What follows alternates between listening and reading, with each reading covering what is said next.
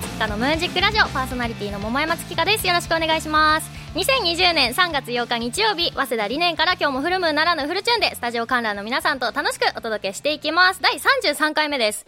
私学生の時からラジオ好きなんですけど毎回楽しみに聞くようになったきっかけのラジオが爆笑問題さんの爆笑問題カウボーイなんですよ。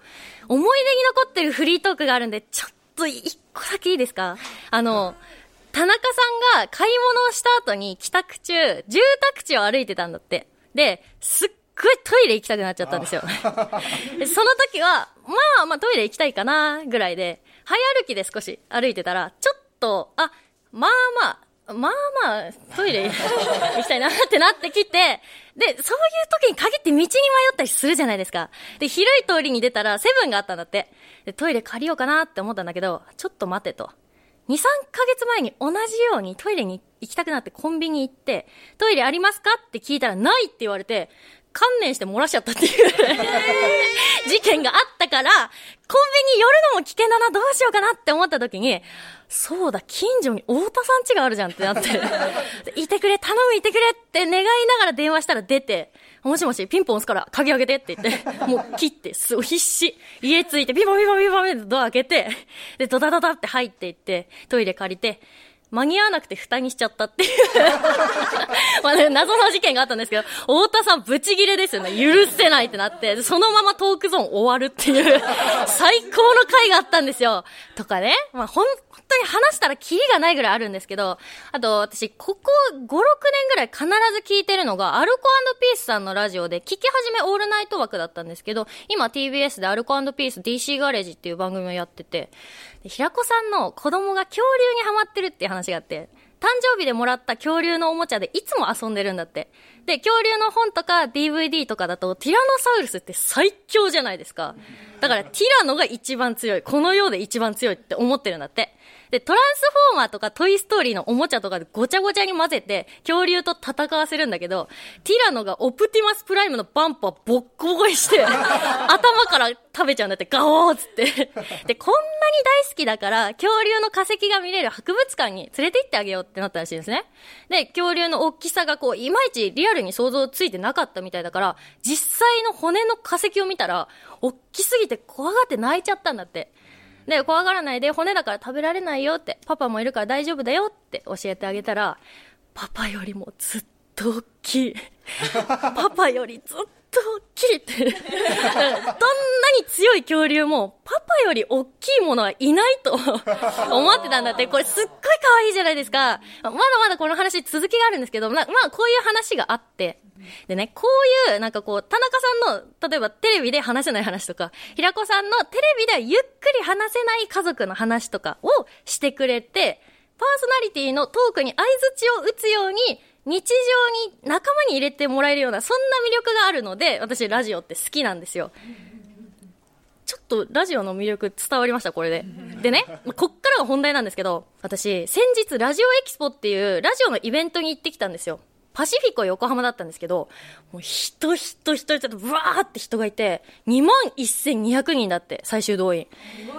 オープニングセレモニーから見て、で、2コマ目の神田伯山さん、当時松之丞さんだったんですけど、講談を見て、VTR だったんでご本人いらっしゃらなかったんですけど、もう笑ったり固唾を飲んだりとかして聞き入ってしまって、映像だけかどうなのかなって最初思ったんですけど、すっごい良かったんですよ。で、その数日後も私、実はタイタンシネマライブっていうお笑いライブを見に行ったんですけど、中継でリアルタイムに映画館で流して全国でお笑いを見るっていうライブなんですけど、でこういう会場のスクリーンでみんなで共有して笑うっていうお笑いも今後流行ってくるのかなって思うんですよね。あの、PV っていう概念を初めて作ったのがビートルズって言われてるんですよ。当時音楽映像って生演奏を流すっていう M ステみたいな手段しかなかったんだって。だけど、ビートルズはもう売れまくってて、オファーされる番組全部に出てられないから、こうライブ映像を撮っとくからこれを流してくださいってデータで送って、それを流すようになるっていうのが PV の始まりらしいんですよ。だから、お笑いもこういう楽しみ方増えてくるのかななんて思いながら講談が終わって、もう3枠4枠とあっという間にいろんな番組を見て、皆さん面白かったんですけど、やっぱアルピーさんですよね、今回。本当に良かったのが、漫才だったんですけど、まず、どうも、アルコピースです、お願いしますって入ってきて、今から忍者になって巻物を取りに行く漫才をするんですけど、ってネタバレするんですよ、急に。で、もうこれはファンおなじみのネタなんでみんな知ってるんですよ。クスクス、忍者だ、クスクスってなってて。で、酒井さんが忍者になって巻物を取りに行きたいって言って、で、お笑いあるあるですよね。ここで、じゃあよしやってみようって、漫才コントに入るかと思いきや、じゃあお笑いやめろよ。って平子さんが言い出すと。今俺らどういう時期だよ。お笑いで頑張って売れなきゃいけないだろって上が詰まった状態で下の若手の突き上げ、テレビも少しは出られるようになったけどバイトもしてギリギリの生活して、それをなんだお前何やりたいって。で、もう説教が始まって で、酒井さんがそれでひるむかと思ったら、平子さんに、合格だよ。お前が同意してたらぶん殴ってるところだった。二人でお笑いの天守閣目指そうぜって手と手を取り合うっていうマジでトリッキーな漫才なんですけど。でね、この忍者の漫才だけでも十分面白いのに、こっからですよ。もうこれみんな知ってるし、2回も3回も見るような漫才じゃないから、ちょっと変えます言って、アナ雪とかボヘミアンみたいに見ながら声出して応援してくれと。いつもラジオでこう聞いてメール送ってくれるお前らならわかるだろっつって。今からもう一回出てくるから、お前ら頼んだぞっつって、はけるんですよ。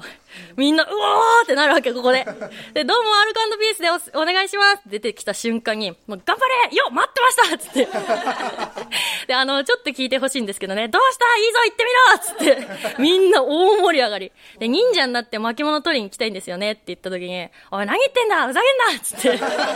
みんななでやじりまくって、私も大声出すわけですよ。で、じゃあお笑いやめろよ。平子さんのセリフで、そうだそうだ酒井ふざけんな今俺らどういう時期だよ。お笑いで頑張って売れなきゃいけないだろって言ってたら、頑張れ大丈夫だ !RP! 面白いぞ頑張れみんなで RP さんをこう鼓舞するわけ。で、それはなんだお前忍者になって巻物を取りに行きたいだって、よく言った平子酒井目でも覚ませって言って、そっから、酒井、酒井、酒井コール。そこで、酒井さんが間を取って一言、合格だよ。うわーざわざわざわざわって なって、もう会場が大熱狂なわけよ。でも爆笑問題さんも出てきたので、もう涙が枯れるほど笑い泣きをして、RP さんのこの漫才コントでもう声が枯れて楽しかったんですよ。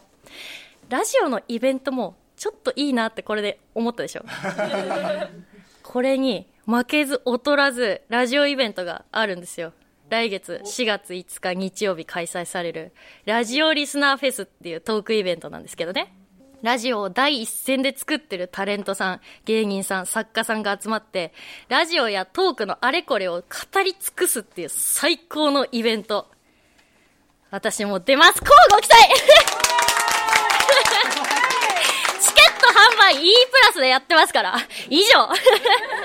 さて、前回は池森美優ちゃん、相沢かすみちゃんが来てくれました。女子力の塊池森さんと明るく前向きに活動しているかすみちゃん。なんだかお二人のファンが増えたような回になったんじゃないかなと思っております。そしてたくさんのお便りありがとうございました。さて、桃山月花のムーンジックラジオではあなたからのお便りを募集しております。市川うらら FM 桃山月花のムーンジックラジオのメールフォーム。またはローマ字で桃山月カットヤフー .co.jp。月かの2は TSU でローマ字桃山月カットヤフー .co.jp。ツイッターお持ちの方はハッシュタグカタカナでムーラジとつけて投稿してください。お待ちしております。この後は素敵なゲストさんの登場です。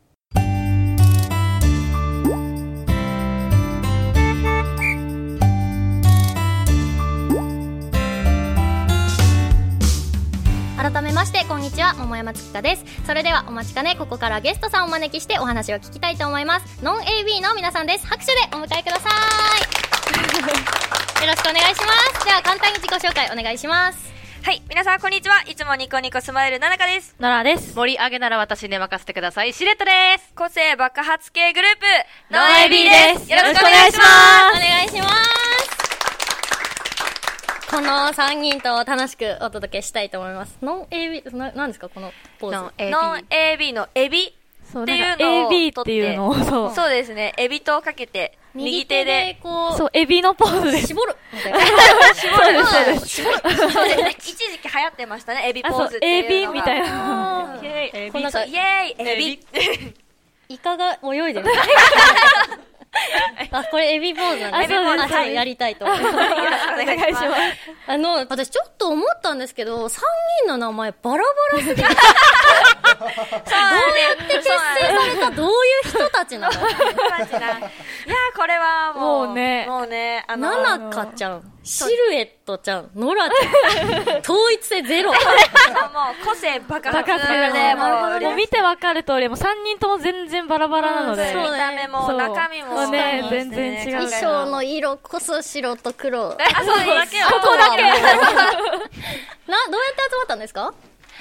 もう一通のメールから始まりました、私は。なんか、この日にうん、来て。こ の日にミーティングするから来て。みたいなはい。みたいな感じでジョニーさんみたいな。自分勝手なメールが。事務所から？あ、そうです。へー。私、シルエットは、あうんの自分で何かをするってことがすごい苦手だったんですよ。うんうん。で、これで、マネージャーさんから、シルエットは自分から行動を起こすのは下手だから、わーって、なんだろう、これやりたい、あれやりたいってことをくっついたらいいんじゃないのって言われて、で、お声かけいただいて、今の萌え美があるって感じなんですよねね。自分結構、あの、消極的で、こうなんかガツガツの見た目によく勘違いされるんですけど、あの、ものすごい本当はもう本なんで、自分の意見言えないみたいな感じだったんですけど、今このグループ入ってからだんだんちゃんと言いたいことも言えるようになったので、本当にこのグループでよかったなって。あー、急に。へー。ノラちゃんはなんでなんですか？いや、なんかソロのライブ、その事務所主催のソロライブに出てた時に、マネージャーさんに、ソロよりなんかグループの方がいいんじゃないみたいな。で言われて、まあ、トントン拍子で、なんか集められて、集まって、あ、ノエビで、みたいな。そんな感じでしたあ。そうなんだ。ちょっとすごい質問のメールが来てるので、はい質問メールベースでお話をしたいと思うんですけど、はいはい。ラジオネームクロワッサン、ノン AB 初ラジオ出演おめでとうございます。ありがとうございますメンバーに質問ですが、アーティストになろう、夢を追おう、なぜ目指したのか、などなど、きっかけありますか？ということなんですけど、はいなんかありますか？夢とか。夢ですか。はい、えー、私、ななかはですね、うんうん。小学校の頃に、あの、紅白歌合戦を出てたわけですよ。はいはいはいそこに、あの、トリプル A さんっていうね、うん。男女混合グループの方たちが、で、初めて見た瞬間に、なんかもう、わーってなって、これになりたいってその瞬間に思って、ビビッときたねあそうビビってなんか電撃が走ったんですよね。電撃がねその瞬間を見て。ねでそうなんです。私もあのステージに立ちたいと、あの憧れの方たちみたいになりたいと、って思って今、活動しております。はい。はい。あと、私、シルエットと申します。えっと、なんでこのいう世界に入ったのかっていうのは、そのちっちゃい時に、まあ、世に言う、あの、合唱っていうのいるじゃないですか。うんそれで、歌うことって、あ、こんなに楽しいんだと思って、その自分の中で嫌なこととかあったら、こう、歌って、ストレス発散みたいなのよくあったんですよ。うんで、それで、大物のアーティストさんの歌声って結構元気が出たりとか、うん。なんか目標になったりするじゃないですか。そういう自分になりたいと思って、こういう世界に。素直な子供だった。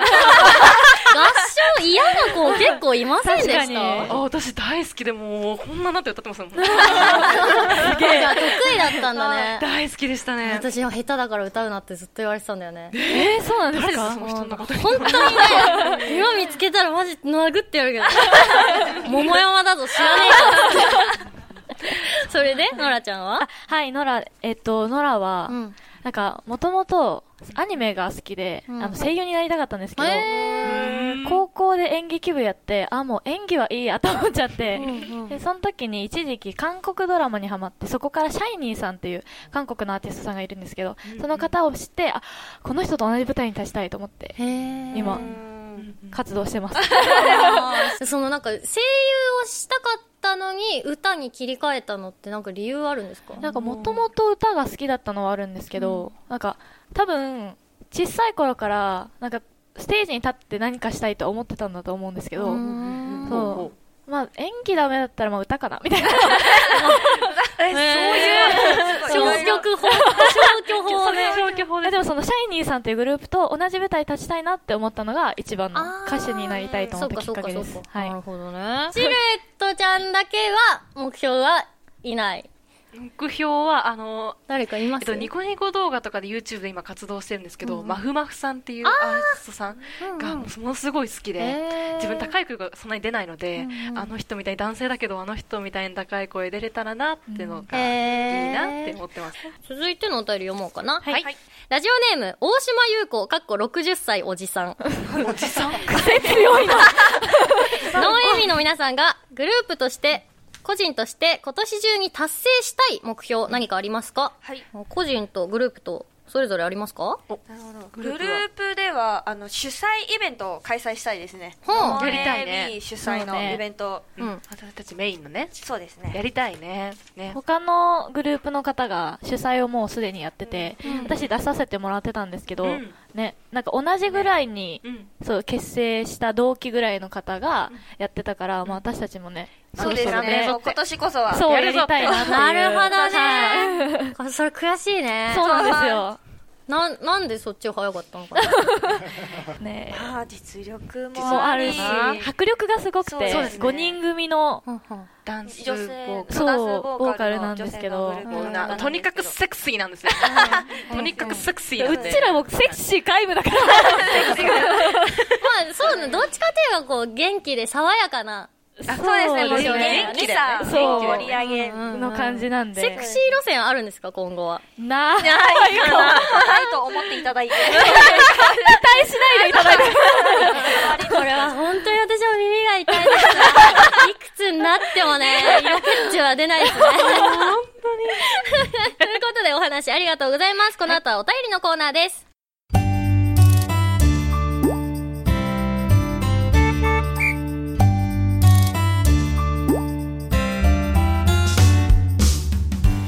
コーナー。さて、ゲストさんと盛り上がったところで、ここからは番組リスナーの方やスタジオ観覧の皆さんから募集したメールテーマや感想を紹介していきます。今日のメールテーマは、アレルゲン報告カルテです。どんどん読んでいきましょう。ラジオネーム、さすらいのインド人。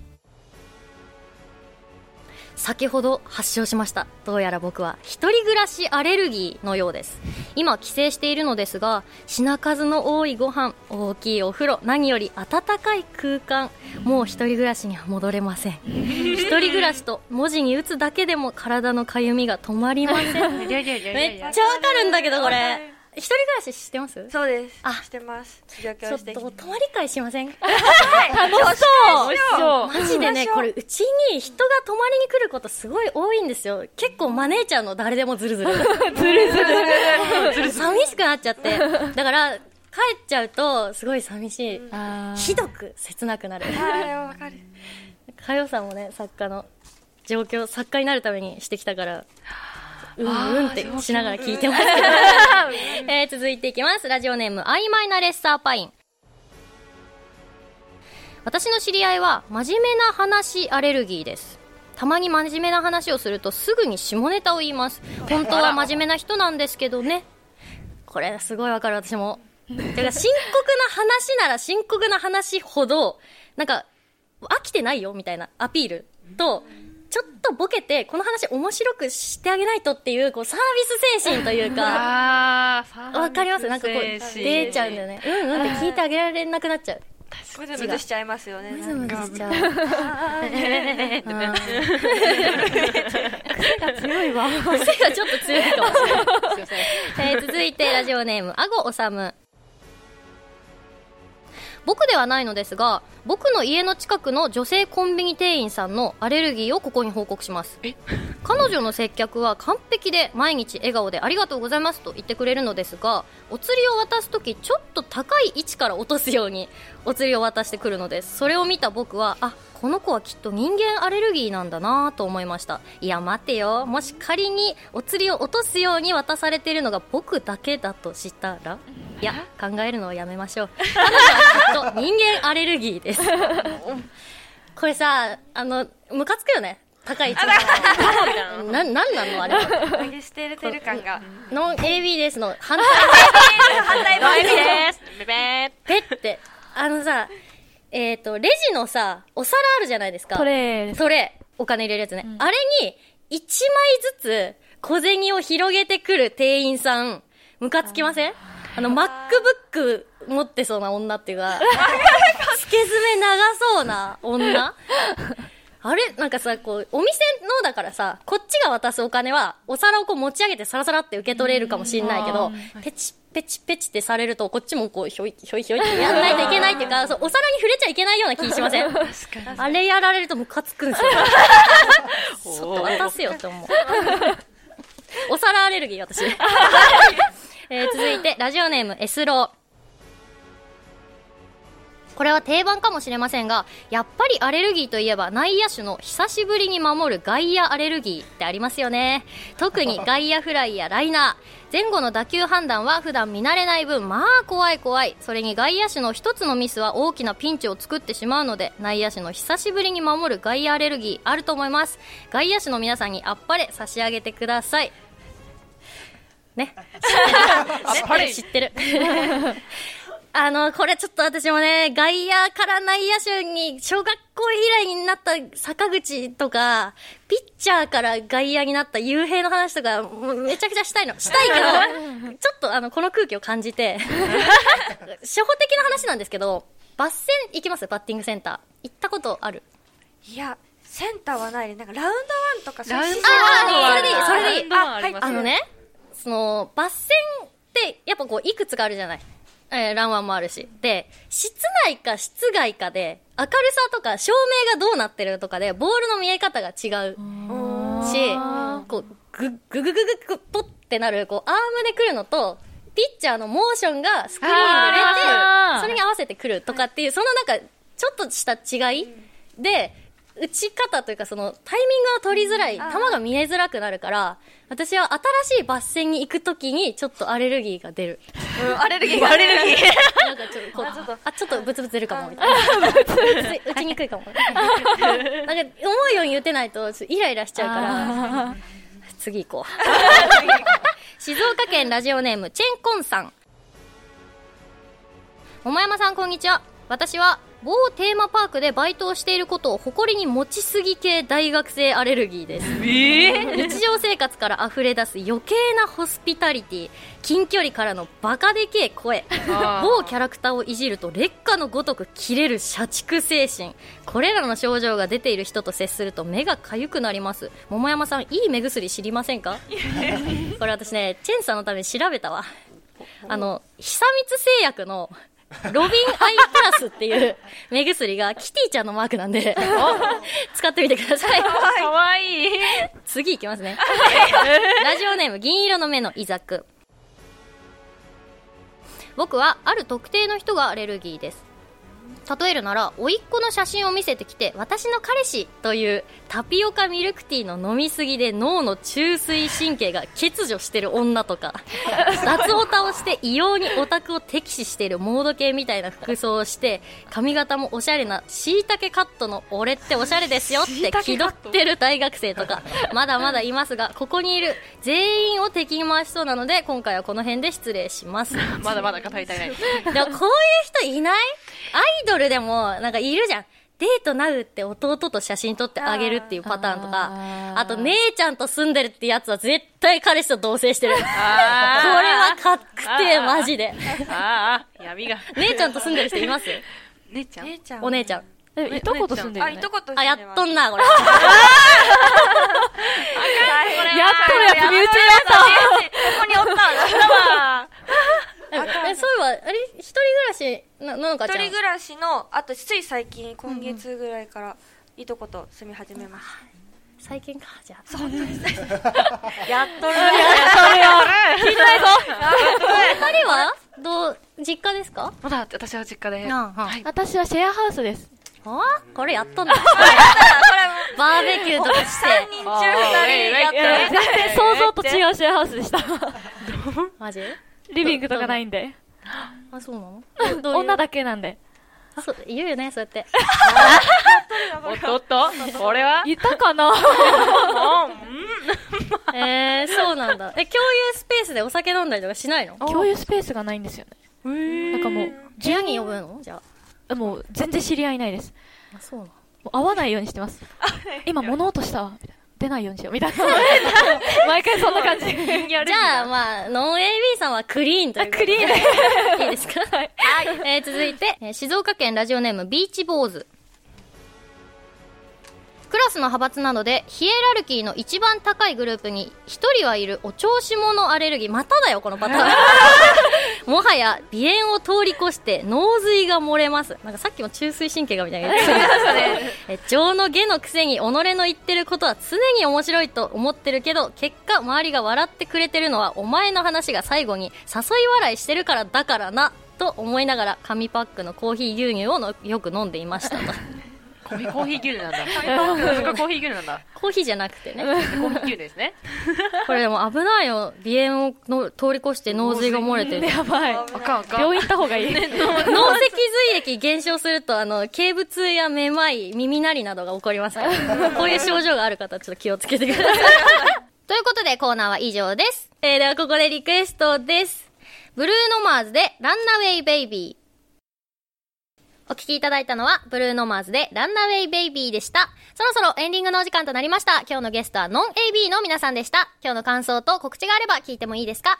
はい、えー、田中は初めてのラジオということですごく緊張したんですけども、なんか特別な思い出になったんではないかと。うんおー、よかったです。すごい初めてだもんね。そうです、すごく楽しかったです。お話よかったです。はい、私、シレタなんですけど、えっと、今日ね、なんと4年に一度のウルービーということで、こああ、んな貴重な時間に初の収録日がね。グループで公開ラジオ収録をやらせていくというとても素晴らしい、もう最高でしたね。なんか、んなんかこの公開ラジオ収録の裏側を、ラジオの裏側を知れたというか、あ、こんな感じなんだみたいな。あ、社会科見学のように。あと桃山さんがものすごいハキハキ話してる姿見て、可愛いんですけど、私の中でかっけーって思ったっていうすってこ か見た目可愛いのにかっけーみたいなのがあったんですよね。はい。えー、ノラ、ノラはですね、ラジオ初めてだったんですけど、なんか、うん普通にラジオ感なく、なんか女子トークみたいな感じで、あ、初めましてなんですけど、仲良くできたのが楽しかったです。とよかったです。ありがとうございます。はい、えーまあ、未確定ですが3月の17日と25日ライブ2本予定しておりますと23日ラジオの生放送も決まっておりますのでぜひお越しください。はいイェイイェイ。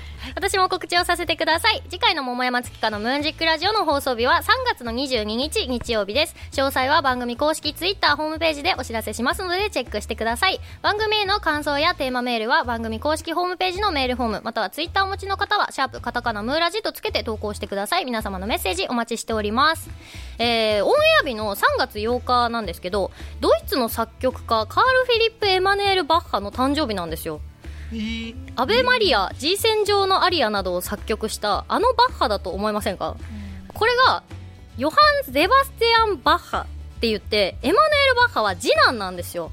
なんだ、七光かよと思ったリスナー、とんでもない。実は彼もすごかったんですよ。